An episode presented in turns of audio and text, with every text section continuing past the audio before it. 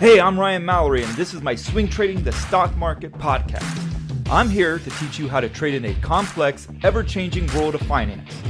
Learn what it means to trade profitably and consistently, managing risk, avoiding the pitfalls of trading, and most importantly, to let those winners run wild. You can succeed at the stock market, and I'm ready to show you how. Hey, everybody, this is Ryan Mallory with Swing Trading the Stock Market. In today's episode, we're going to go back into talking about scanning for stocks. A lot of traders, they're always looking for this magic formula when it comes to finding the right way to get stocks that can appear on their watch scans and they really have to do very little thereafter and be able to make some good money off of those trades. They provide great trade setups, little effort, big return. And that's probably a big misnomer about watch lists in general that watch lists aren't necessarily making it to where you get a lot of winning trades in return. They're just cutting down the workload a little bit for you, but it still requires a lot of work. Instead of maybe scanning a couple thousand stocks a week, you might be only scanning, you know, a few hundred or four or 500 stocks. For me personally, I would say I scan on a given week two to 3,000 stocks. Now, some of that might be repetitive. It might mean that on, on different days, I'm looking at the same chart, just seeing how it develops. But overall, I'm looking at thousands of charts a week. I would probably say at least seven or 800 different stocks throughout the course of a trading week. So to think that we can really get away from the hard work that it takes to be successful at swing trading really isn't the case. It takes a lot of time. And even then, even if you have good scans and even if you have a good strategy, it's even implementing that strategy that also can become a real challenge too, because then we're dealing with the psychology of the trades. And we spend a lot of time on this podcast talking about the psychology of the trade. But for today, we're talking about watch lists. And today's email, the guy wants to be called Boomer, so I'm not using his real identity. And Boomer writes, Hey Ryan, I have a question about stock scans. I use Thinkorswim, and I usually scan for bullish engulfing candle patterns. Now, are there any parameters that are essential for yielding good results? That is volume, price, etc. Maybe you can mention how you conduct your scans. Thank you for your continued guidance. God bless, Boomer. All right, Boomer. Good question. Now, I would probably say this is on the high end of questions that I get oftentimes with stocks because when we when we get frustrated with our trading or if we find that certain parameters aren't working we want to find some kind of new parameter like it's a magic formula or it's like a genie in the bottle these uh, stock scans. And i know there's products out there that offer these ideas that they're going to give you just the best possible stock trade setups out there. And that's probably not the case. I've yet to really see a software that just blows your mind with the kind of setups that it gives and if that's the case if they're giving you these really good trade setups then everybody would be already using them. And if everybody's already using them, then that's probably not going to yield the results that you're looking for because it's already too crowded to be able to capitalize on them. So that's why I really do stress so much is not relying so much on a magic formula or a, or a particular set of parameters they really give you the really good trade results, but to focus more on going through charts and being able to do them quickly and to get really good at pattern recognition. So the other thing I would say too about swing trading and finding good stocks from your watch list is that our watch list isn't so much about getting us the good stocks to trade, but it's also helping us. And I think this is even more important trying to find the stocks that we should not be trading, that we don't want to trade at all.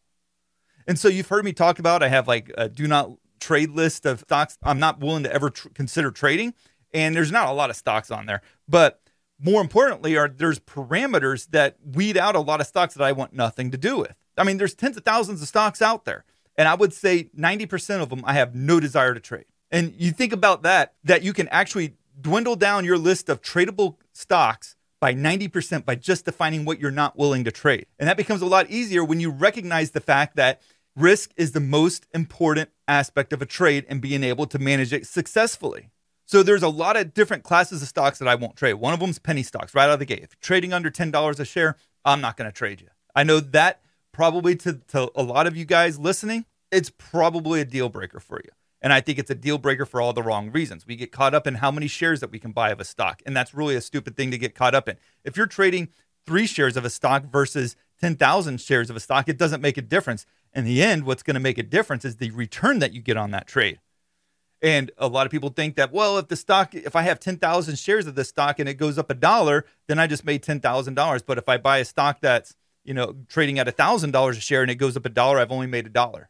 Well, who cares? Because usually if a stock's trading at $1,000, a dollar move is kind of like a sneeze. Not even a sneeze. It's like a minor cough. It's just not a big deal. So we get caught up on how many shares we're trading. That's not what makes you the money. What makes you the money is being able to manage the risk and being able to get into good trades that are going to offer good, consistent results and having a strategy that backs that up. But getting into a stock that's trading 0.0003 cents per share and you're buying, you know, 100,000 shares of it and you think that somehow that's really good, it's not. I mean, what's going to happen? Is that really going to go to a dollar a share and all of a sudden you're going to be a quadrillionaire of some kind? No almost every one of your penny stocks ultimately goes bankrupt. They really do. I mean, most of them do not survive. They suck. And so the other thing that we like to do is we like to get onto this hype train. And this hype train of a stock that's, you know, hitting new 52 week highs, it got it upgraded and had great earnings and it's up 400% today. I saw one just today, MF. The stock was like trading at like 50 or 60 cents a share. It goes all the way up to $2.50 on news I I don't even get why that would cause it to go up to $2.50 a share. Then it pulls back down into the 190s. People who were chasing it into the 250s, they're already down 20% on their trade. But people do it because they see everybody else buying it and they think, well, if I can't be the last person to get in and everybody else keeps buying it thereafter and I can be on a little bit on the early side, then everything will be fine. But even if you get in on the early side, when the people who got in before the move ever happened, the people who have been bag holding for a long time and they see that move, what do you think they're going to do? They're going to liquidate their shares. And when they start liquidating, all of a sudden they've got a lot that they're liquidating because it's just made a move from 50 to $2.50 a share and they're going to drop that price down because there's not enough buyers that are buying at 250 to be able to absorb all of those shares. So that's one of the reasons why I don't want to trade penny stocks is because it's highly manipulated. It's very difficult to succeed at. I do not think I've actually met a successful penny trader. I know there's a lot of self-proclaimed penny stock traders out there that talks about how they became a quadrillionaire trading, you know, off of just $500. I'm not impressed. I do not think that that's actually true. So, in any case, you got penny stocks. That's something that I'm not going to touch. You also got biotechs. I'm not going to touch those either for the very reason that you can get an FDA announcement that can just completely destroy the entire company. You go from being up 10% one day and all of a sudden you're down 90% the next. Because, especially with the smaller biotech plays, which is what a lot of people gravitate towards, the FDA announcements can completely ruin the company if it doesn't turn out positive in their favor.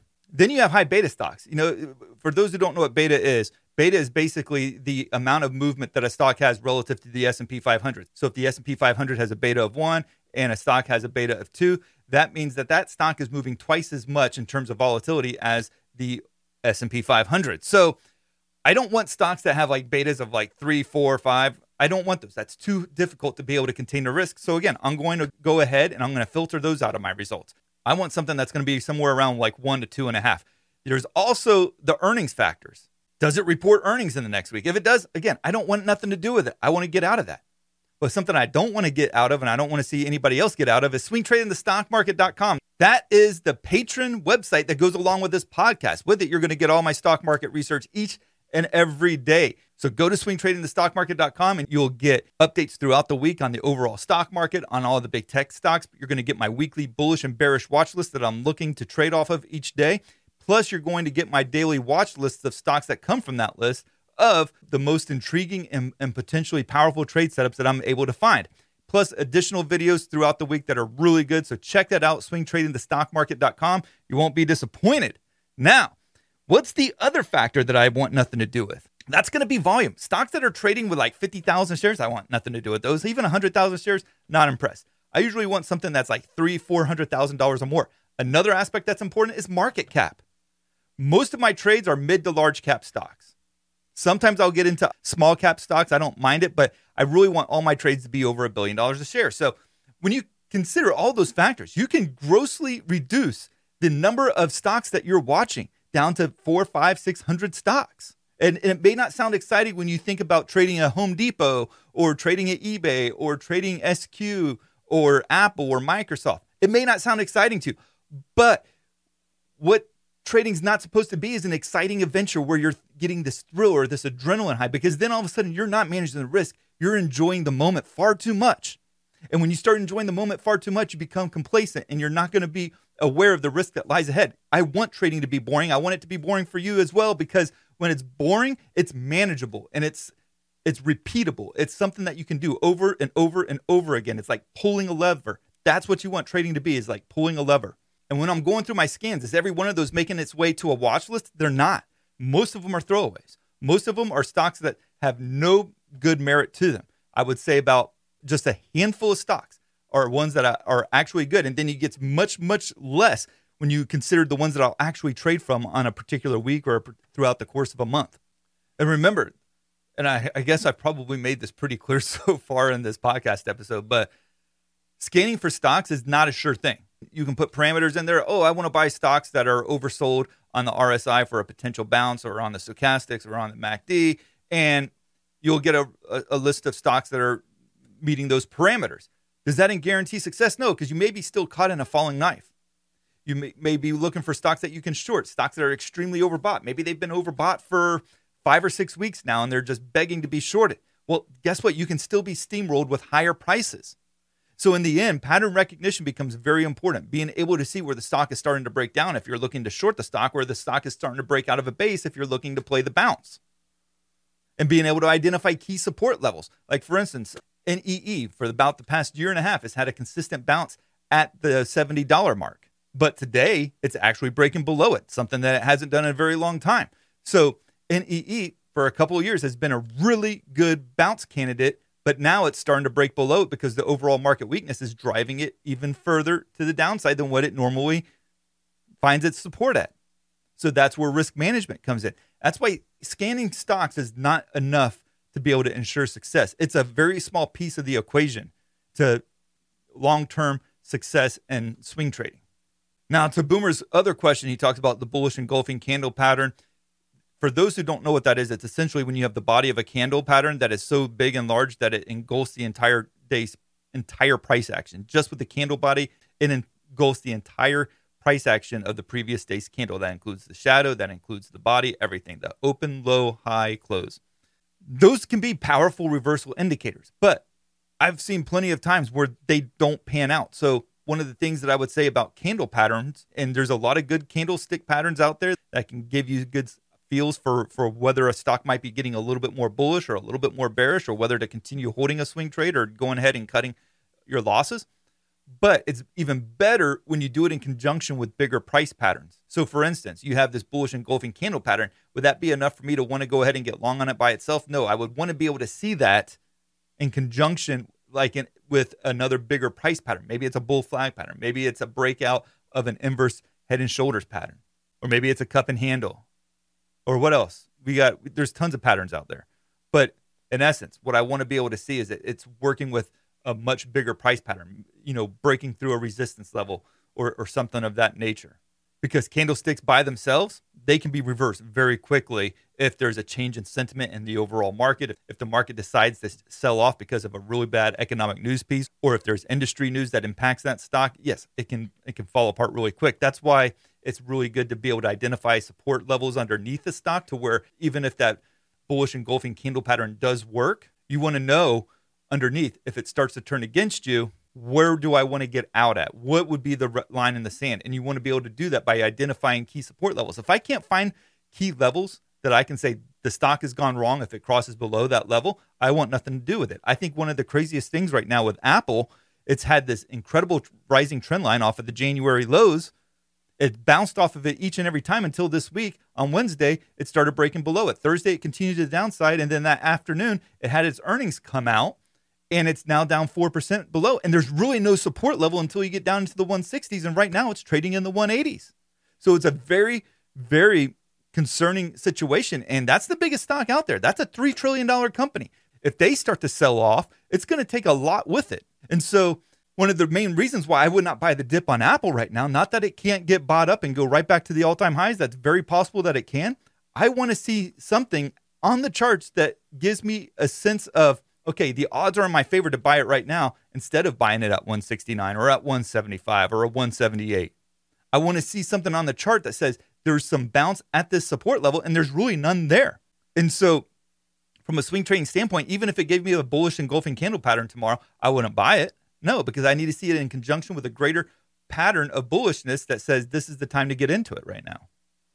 If you enjoyed this podcast episode, I would encourage you to like and subscribe to my YouTube channel. You can go to that youtube.com slash shareplanner. Or if you're listening to me on Spotify or Apple, make sure you're leaving me a five-star review. Those things really do help. Make sure that you're sending me your questions. Ryan at shareplanner.com. I want to hear your stories. I want to hear your questions.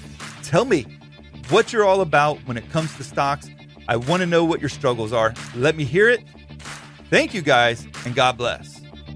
Thanks for listening to my podcast, Swing Trading the Stock Market. I'd like to encourage you to join me in the Share Planner Trading Block, where I navigate the stock market each day with traders from around the world. With your membership, you will get a seven day trial and access to my trading room, including alerts via text, email, and WhatsApp. So go ahead, sign up by going to shareplanner.com slash trading block. That's www.shareplanner.com slash trading block. And follow me on SharePlanner's Twitter, Instagram, and Facebook, where I provide unique market and trading information every day. If you have any questions, please feel free to email me at brian at shareplanner.com. All the best to you, and I look forward to trading with you soon.